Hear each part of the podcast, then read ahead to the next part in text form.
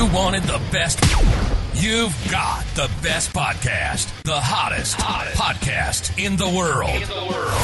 The Chris Voss Show, the preeminent podcast with guests so smart you may experience serious brain bleed. Get ready, get ready. Strap yourself in. Keep your hands, arms, and legs inside the vehicle at all times, because you're about to go on a monster education roller coaster with your brain.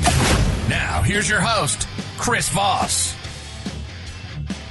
Hi, folks. Chris Voss here from the ChrisVossShow.com, the ChrisVossShow.com. Hey, we're coming here with another great podcast. Who knew we do it again? Like just hundreds, if not almost a thousand podcasts.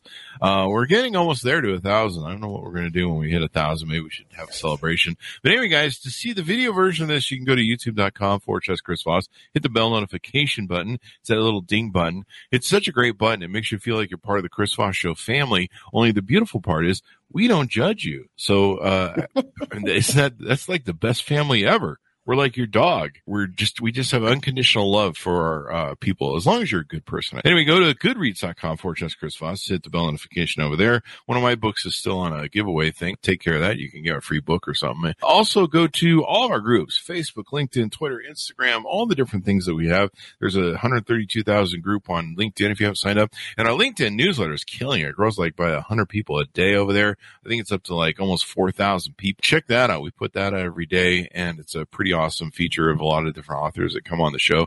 And it's on LinkedIn, so it's a lot of business people interact with. It's pretty darn cool. We have an amazing author on the show. He is the author of the new book that's coming out January 25th. 2022. Oh my God, it's a whole new year. In fact, that's the day before my birthday. The Confident Battle Tested Guide to Unshakable Performance. You guys can order for my birthday by Dr. Nate Zinsser. And he's going to be on the show to talk to us about it. In fact, he's sitting right beside me. If you're watching this on YouTube, which you should be as well, because then you can see the wonderful samurai swords he's got in his back. He's got this incredible background. But Dr. Nate Zinsser is the director of the performance psychology program at the United States Military Academy at West Point, the most comprehensive mental training program in the country he runs. And he, uh, since 1992, has helped prepare cadets for leadership in the U.S. Army. He has been the sports psychology mentor for numerous elite athletes, including two-time Super Bowl MVP Eli Manning and the NHL's Philadelphia Flyers as well as many Olympians and NCAA champions. He's been a consultant for the FBI Academy. We have a few FBI people on. U.S. Army Recruiting Command and the Fire Department of New York. He earned his PhD in uh, sports psychology from the University in his senior black belt rank from the, let me get this right here, blocking with a cable, Shotokan Karate of America. Welcome to the show. How are you, Nate? I'm doing great, Chris. Thanks for that introduction. Uh, it's a pleasure and a privilege to be here. Pleasure and it's a Monday for me. Pleasure and a privilege to have you. Congratulations on the new book. These are always fun. Give us your plug so people can find you on the interwebs. Sure thing. Confident Mind by Dr. Nate Zinsser. You can order it from any of your favorite outlets, Barnes and Nobles, Amazon, etc. Also available at uh, your round the corner neighborhood bookstore. If you're curious about finding out more, drnatezinsser.com is my site, and I'd love to make your acquaintance out there in Chris Voss land. There you go. The Chris Voss land, is that what they're calling it nowadays? Is that what the kids call it? I, I, I think everybody occupies their own little uh, fiefdom or planet these days in the interweb. Oh, you know, that's what I should call it. The Chris Voss Fiefdom podcast, because that would be pretty cool. So what motivated you to write this book? The number of people who have walked into my office over the years who said, I used to play the game at a pretty high level. I used to feel pretty darn good about myself. But here I am now. I just have lost my confidence. Oh, wow. And they almost treated it like a set of keys that they once had that they can't find anymore. Mm-hmm. Uh, and so it was became very clear to me many years ago that if there's one area of mental toughness that is crucial and that everything else hinges upon it's one's ability to be confident about oneself at the moment of truth. If you don't have that, you're in big trouble. Mm-hmm. Mm-hmm. It makes all the difference in the world. So you you work at West Point, is that correct? That is correct. I am at the U.S. Military Academy of West Point. Been here since 1992. I'm an institution almost. and West Point puts out like some of the top echelons of those who aren't familiar with it. They put out some of the top echelons of people in the military, correct? That's correct. Our graduates, once they complete the 47 month quote unquote experience, are commissioned as second lieutenants in the Army. They serve a minimum of a five year service commitment. Many of them serve for a lot longer and rise to some of the most important positions in the Army. The, we've had some chief of staff. We've had some chairman of the joint chiefs of staff. We've had presidents, Eisenhower. We've had very important historical figures, Omar Bradley, Douglas MacArthur, George Patton. There are a lot of people who have walked the these grounds over the years, over the decades, over the centuries, and they've had an impact on U.S. history. Yeah, definitely. We went. We probably won some wars because of uh, these gentlemen. So I grew up reading the the bios of when I was like I don't know fourth grade or fifth grade, reading about Patton and Eisenhower and World War II theater and stuff like that. Crazy times. So you helped teach performance psychology program, and you you put into the book, I guess, the secrets of mental toughness. Let's talk about what that is and what that's about. When I explain the term mental toughness, I really try to make an analogy between the mind and something that everybody recognizes as being universally. The misconception is that mental toughness is all about waking yourself up at five o'clock and putting yourself through a grueling workout when you really don't feel like it. I wouldn't call that mental toughness necessarily. I think I could probably get my dog to do that. Mental toughness instead is you having deliberate control over the stream and the trajectory and the arc of your thoughts.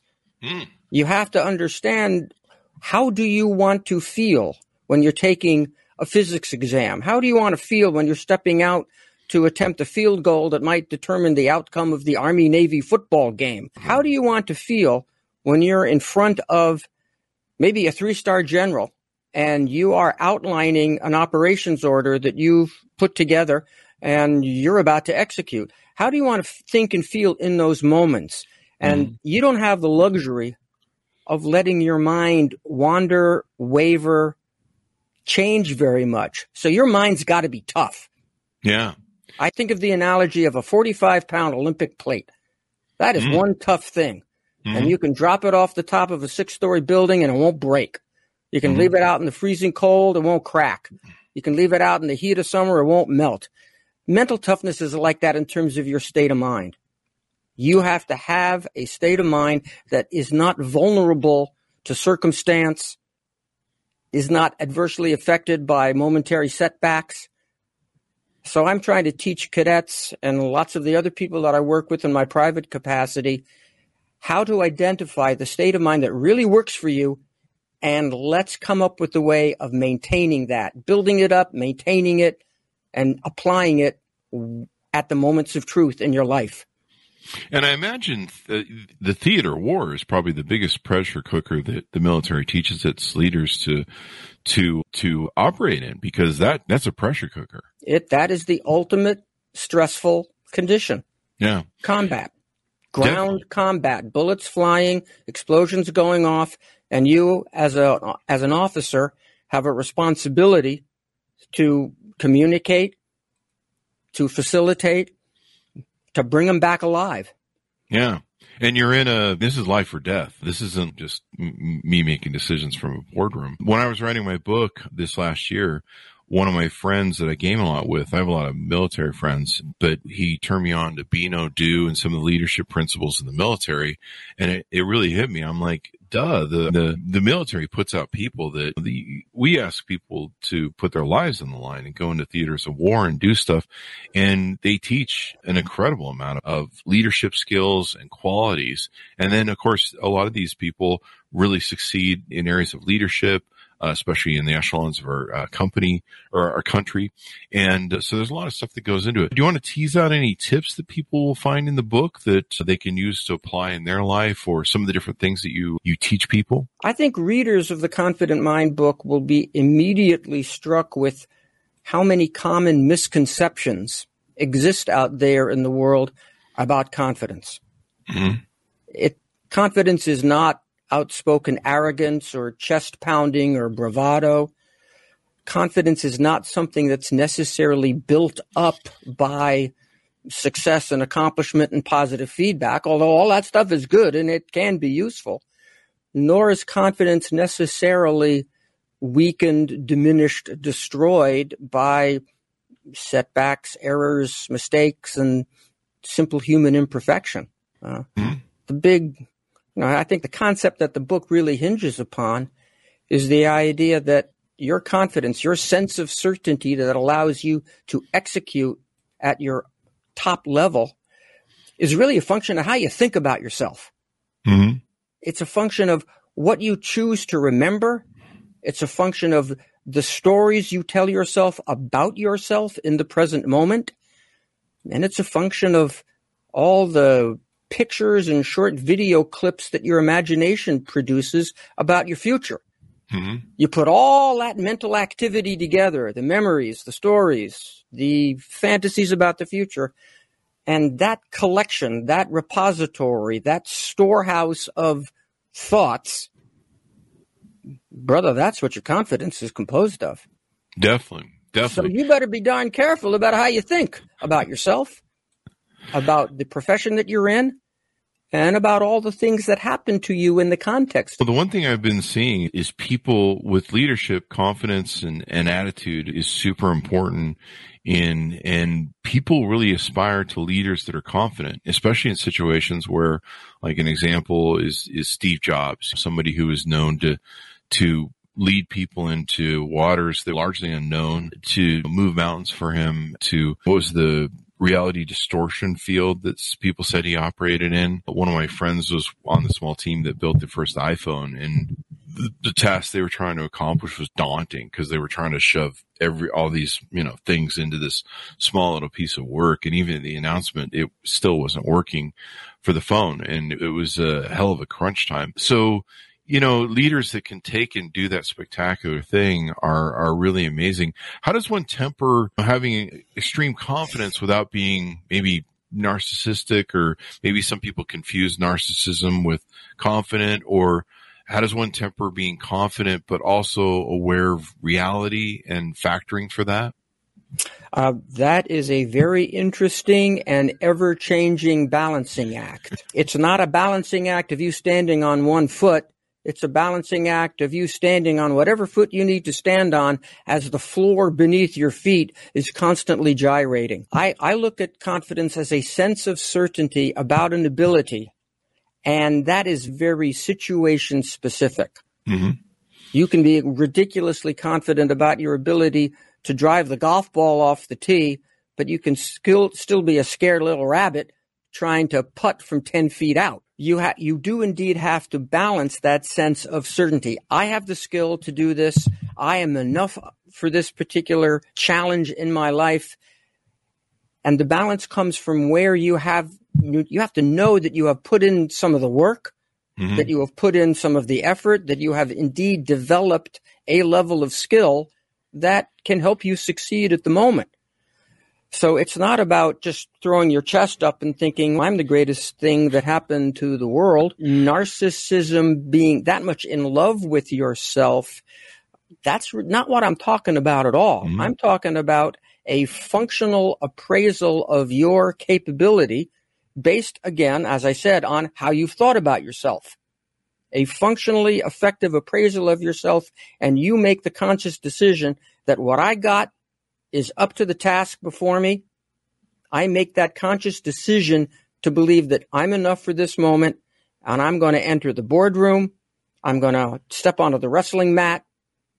I'm going to step out onto the dangerous streets of Fallujah, knowing that I've got what it takes to execute the mission. Mm-hmm. And and you state in your book that there is one single trait above all others that makes peak performance possible, and that's confidence. Is that correct, or the belief in oneself? And this arcs through everything. Women are attracted to men who are more confident. Whether you're in men are attracted to women who are confident too. Oh, really? That's interesting. That's well, interesting. I think so. Yeah. Hmm. The I never really thought about it. I guess maybe I am for as some sort of genetic level or some sort of hindbrain thing that I don't really think about. But I imagine so when you're dating and presenting yourself, and there's that dance of uh, flirtation when people connect. Boardroom, of course, the boardroom is almost like a theater war. It's not life or death, but it can be for a business. It's a very fluid situation. You've got to be able to maintain and go through it. How important is it to really prepare for going into battle, if whether it's for war or business or anything else in your life, how is it important to prepare for this? And does it take a lot of time to get this down? Or what are some things people have to overcome? Success in any field is a matter of competence and confidence. Mm-hmm. You have to put in the effort, you have to do the drills to build the skills to pay the bills, whether we're talking about basketball or whether we're talking about business. You got to know your product. You got to know your customer. You got to know your skills. You got to know the opponent that you're going out on the hardwood to face. You have to know, you have to prepare physically. You have to have the skills. You have to have the knowledge. But then you also have to decide that the level of skill that you have, the level of knowledge that you have is enough for you to execute more or less unconsciously in the moment. Mm-hmm. So, in order to develop that confidence, you have to be very good at selectively picking out the memories from your past that build energy and optimism and enthusiasm for yourself. I devote a whole chapter in the book to just how to manage your memories, how to extract from the things that happened to you over the course of your life, over the course of just yesterday, and what just happened in the last hour of your workday? What just happened in the last drill at football practice? What can you take from that? What little moments, what episodes of effort, what episodes of small success, what episodes of progress can you extract from your memories, long term, short term, and immediate, that build that sense of optimism and enthusiasm for going forward. There are all kinds of drills that are outlined in the book that allow you to do that. There is a whole series of guidelines in terms of how to tell yourself an effective story about yourself so that you're setting in motion a constructive, self fulfilling prophecy. Mm. We all tell ourselves stories about ourselves. We all are under various impressions about how good we are at this, how good we are at that, how good looking, how bad looking, how competent, how incompetent we are. And we tend to live up to those stories that we set, you know, and we, you can look at the breakthroughs in any field. I was just reviewing again this morning a few of the facts about Roger Bannister's first successful sub four minute mile in mm. May of 1954 under rainy and windy conditions where this skinny little medical student did something that nobody thought was possible. Everybody was under the impression this cannot be done. And Bannister was constructively delusional enough to say, hey, I think it might be possible. And as soon as he broke that barrier, other people started to do it and do it and do it. And come on, come on, Chris, what's the world record for the mile now? 346? I'm not even sure. Sure. But yeah, him breaking that mentally, I remember the story on it, him breaking that mentally, like no one could break through it mentally. And by him breaking through it mentally, everyone was like, oh, it's doable. Right. And it was, it was not a question of what the heart and the lungs and the muscles are capable of doing. That wasn't mm-hmm. the question because those physical symptoms are at the command of things that go on in the brain. Yeah. And if you can discipline your thoughts, your body will follow right along. That's the mind body connection that we hear talked about so often. Okay, you got to work your mind right if you want to get the most out of your body. Bannister did it, and now over 100 people have broken a four minute mile. High school kids have done it. We've got cadets here at West Point who have done it. I remember preparing the first cadet to break a four minute mile having him deliberately envision each and every stride on the track that he knew he was going to run it at and he could envision that within about a second and a half of his actual time. It was remarkable. He envisioned it on a Thursday, and he did it on a Friday. Or, Wow. sorry, he, did, he did it on a Saturday. Uh, indoors, I might add, on a short. Not a lot of people run a sub four minute mile on a 220 yard indoor track. Is the pre pre planning of it, the pre thinking of it, the pre the presupposition of success where you're assuming and you're not just assuming, but you're that mental preparation of, the pre play, knowing the game plan before you go in, et cetera, et cetera. Is that how important? Depending on the game that you're in, it's crucial. Mhm. You know, if you know the environment, and I talk about this in, a, in the chapter of the book about entering your performance arena confidently, the setting, you know exactly the task before you, and you have envisioned that is vividly seeing it in your imagination, bringing in sound, bringing in smells and textures and the whole emotional complex. How are you going to be feeling there? What's the atmosphere going to be like? And then can you walk yourself through it minute by minute for a short event like a four minute mile? Mhm. Or can you take just pieces of it, like the opening drive in a football game, the a two minute drive in the second quarter, a two minute drive in the third quarter, a clo- the closing two minutes? Can you see what you're going to see when you are in your position? Whether you're talking about a offensive tackle or whether you're talking about the star quarterback, what are you going to be seeing right there? Mhm. How do you want to? One of the things like the Super Bowl, you've worked with people like Eli Manning and other Olympic athletes. I know one thing they always talk about with the Super Bowl is when you first show up for the Super Bowl for your first time, Tom Brady, you probably just, eh, whatever, another day. Yeah, whatever. Like he doesn't smoke clearly. At least I don't know. Maybe he does. But one of the things they have is they get the jitters when they show up and because they're at the, they're the big show and they say sometimes it can take uh, a little while for a new quarterback who's or a new player who's not used to that arena and the intimidation of the arena when they go in. It takes them a while to get the jitters down, the nervousness, and the here we are at the big show. This is something I've gone after all my life, and I'm finally at this moment.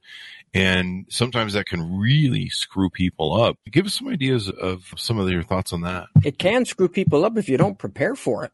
Yeah. And anybody who I advise who is going to perform in a new arena, you better get some pictures of that arena. no, seriously, you should get some pictures. And you should, mm-hmm. once you arrive at that arena, two days or three days, or in the case of the Super Bowl, a week ahead of the game, boy, get some time. Go mm-hmm. into the actual arena itself. I tell guys to climb up as high as you can into the cheap seats and get a big bird's eye view of that field.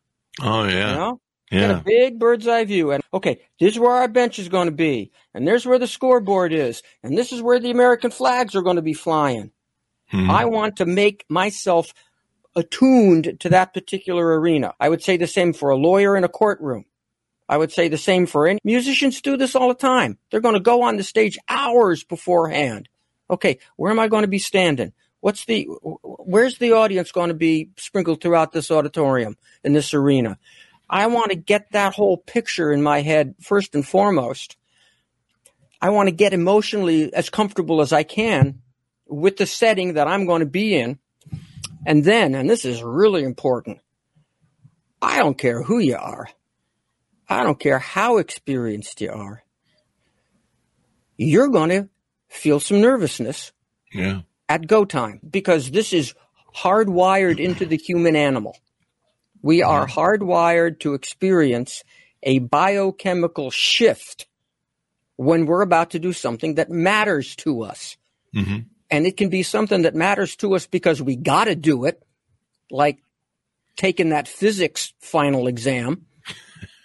and it could be something that matters to us because we really want to do it, like being the first cadet to run a sub four minute mile. Mhm. In both of those conditions, your body is going to change. Your unconscious mind is going to send a whole bunch of neural impulses down through your spinal cord. They're going to find their way to your adrenal glands, and your adrenal glands are going to respond, and you're going to get some basically a state of the art performance enhancing chemical pumped into your bloodstream, and it's going to go everywhere, and it's going to accelerate your heart, and it's going to oxygenate your blood a little more, and it's going to basically turn you into a stronger, faster, more alert, more perceptive version of yourself. And this is going to happen whether you're a rookie at a Super Bowl or whether you're Bill Belichick going for number 9 Mhm. 10. Mhm. Okay. You're going to experience some butterflies. It doesn't matter who you are. Mhm. Accept that and be willing to look at the, the gift of an enhanced biochemical state. You have been, you, your body has provided you with a state of the art performance enhancing chemical, custom made for you, that's going to show up when you need it in the proper dosage. It doesn't cost you a dime and it's legal. How about that? You know? It's be- best caffeine in the world. Yeah, Um, best stuff going. So you might as well expect this to happen and respect your body's wisdom. And when it kicks in, embrace it the same way you used to embrace the excitement of your birthday coming up when you were a little kid. Yeah. There's times where, you know, people talk about being in the zone. I've had times where I prepared for different events and I've been really, I've been nervous about them and I get the pre-show jitters and whatever. But then all of a sudden, because I prepared for them and really spent hours focusing on preparing and thinking about it and pre-showing it, pre processing it in my mind, doing the plan, it's a weird place where the zone kicks in and I Mhm. just go into autopilot Yep. and I'll be sitting there going, "Wow, okay, I this is working out great." But then there are other times where people can get really screwed up. I can't remember the chess champion. It was in the, the book Forty Eight Laws of Power. The story was told, but it was a chess champion competition years ago, and there was a mental game that was played between two things just on the lead up and arguing about the event, and that that whole sort of setup threw off the competitor who was a really good chess player and actually ruined him for life. And so a lot of times you have a lot of outside things, even outside the game that can screw you up or you have competitors or people you might need negotiating with that are, that will try and throw you off your game and try and throw you off your confidence, I'd imagine. And that's when you really have to have your head screwed on tight.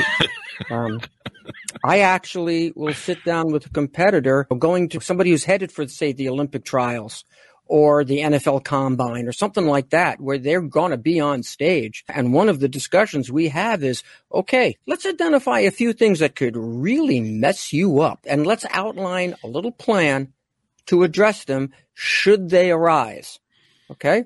What are you going to say to yourself? What are you going to change? How are you going to get back on track? I tell all these folks, did your father insist before he let you drive the car, the family car away that you knew how to change a flat tire?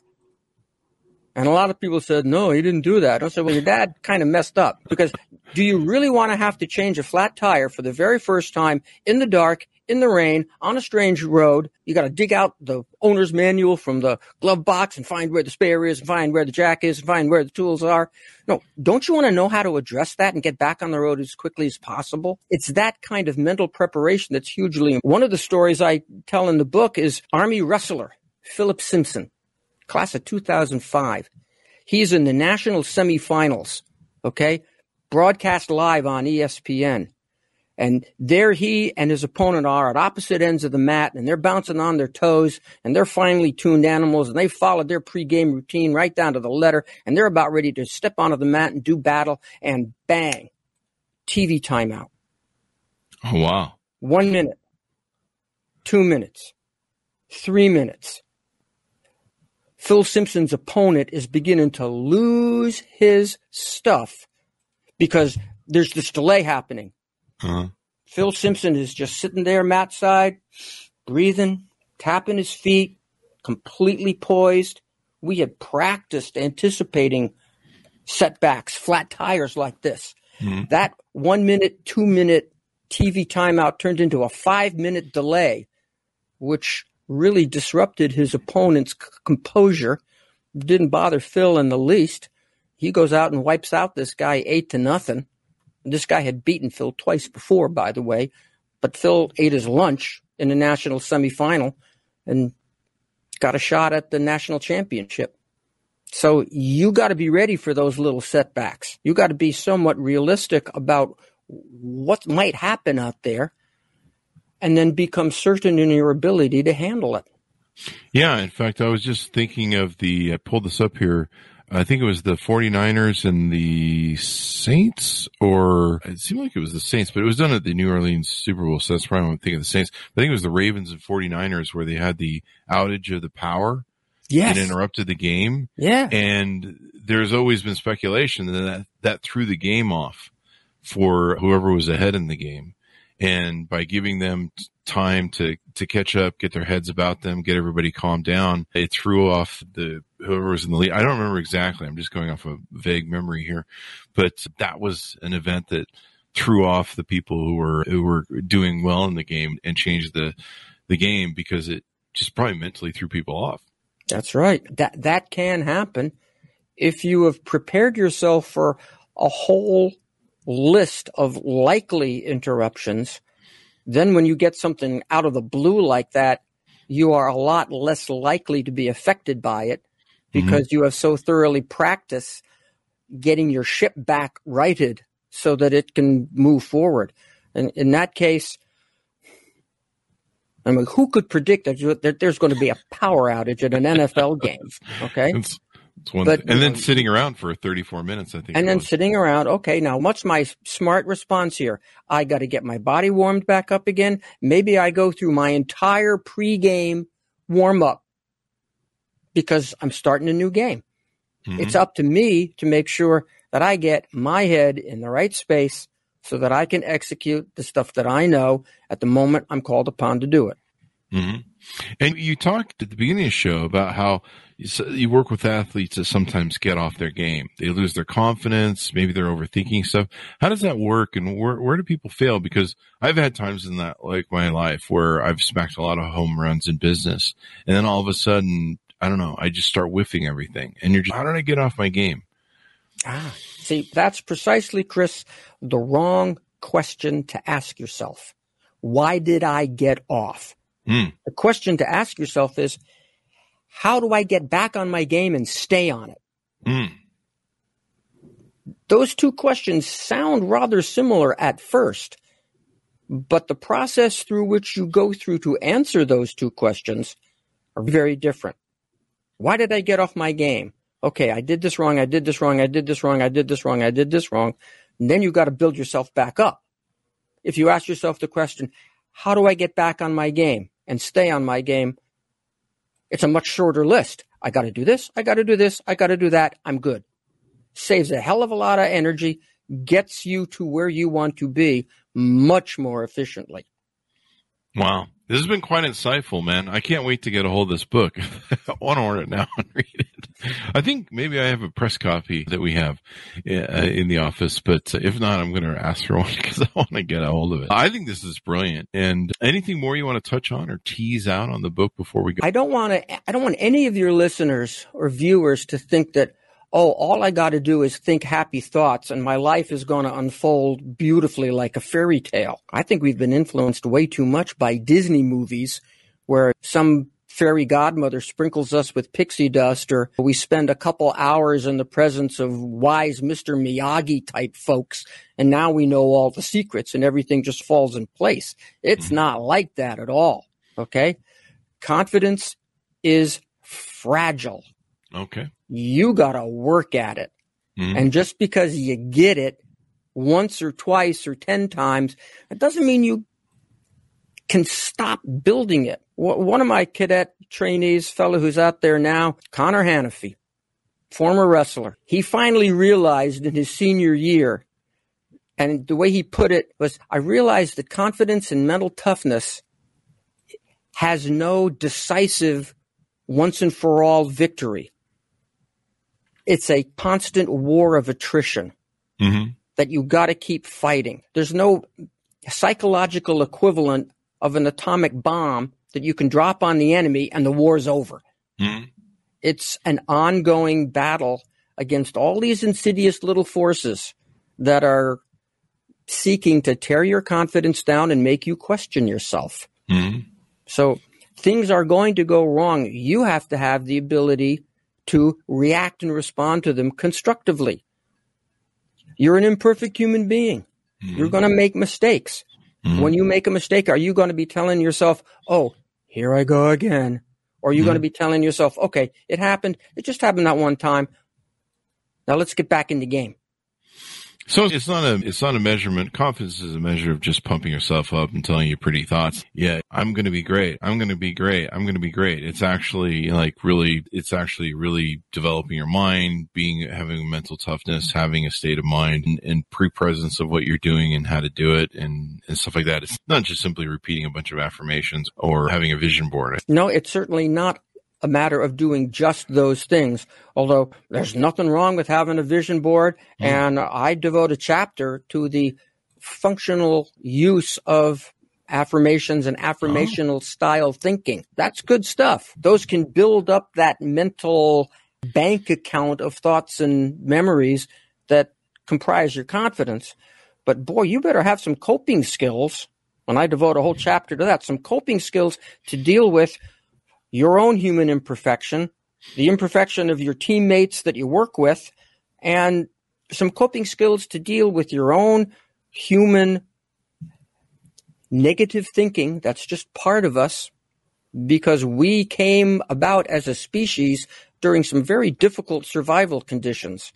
I'm talking about the Pleistocene, the ice ages, where our human ancestors had to deal with cold, had to deal with privation, had to deal with competition for resources. And so we got a little worry built into us as a survival mechanism. And that's going to hmm. get at you. You got to be able to work with that and deal with it. And there are guidelines in the book for doing just that. That's awesome, man. I mean, confidence is so important. The one thing I've been reading about is when you walk into the room, people notice if you have confidence. There's like a, a tell that you give off where just as we're programmed, I think as, as, as species to, to notice that. And we recognize that whether we're hardwired to realize it or not, or whether it's our hindbrain in the background seeing it. I tell every leader and every aspiring leader, the first person you got to lead is yourself.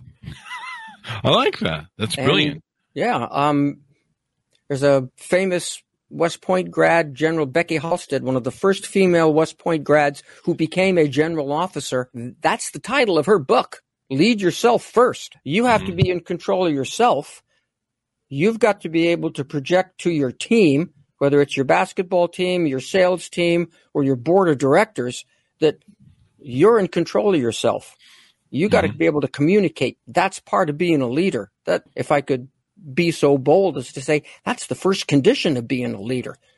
If you don't have that, nobody's going to follow you with any degree of genuineness. That's true. That's true. This has been great. Give us your plug so people can find you on the interwebs. Again, drnatezinsser.com. The title of the book is The Confident Mind, published by HarperCollins. You can buy it wherever books are sold. There online or at your friendly neighborhood bookstore. There you go. Thank you very much, Doctor, for being on the show. We certainly appreciate it. Chris, I appreciate the, the, the privilege, and it has indeed been a pleasure. The privilege is ours. Thank you very much. Congratulations on the new book. Folks, order up the book. It's available uh, January 25th. 2022, The Confident Mind, battle tested guide to unshakable performance. You can get it wherever fine books are sold, but only order where the fine books are sold. Stay away those bookstore alleyways, all that good stuff. Anyway, guys, thanks for coming by. Be sure to watch the video version of this. Uh, you can go to youtube.com forward slash Chris Voss, hit the bell notification button, goodreads.com forward slash Chris Voss, all the groups on Facebook, LinkedIn, Twitter, all that good stuff as well. Thanks for tuning in. Be good to each other, and we'll see you guys next time.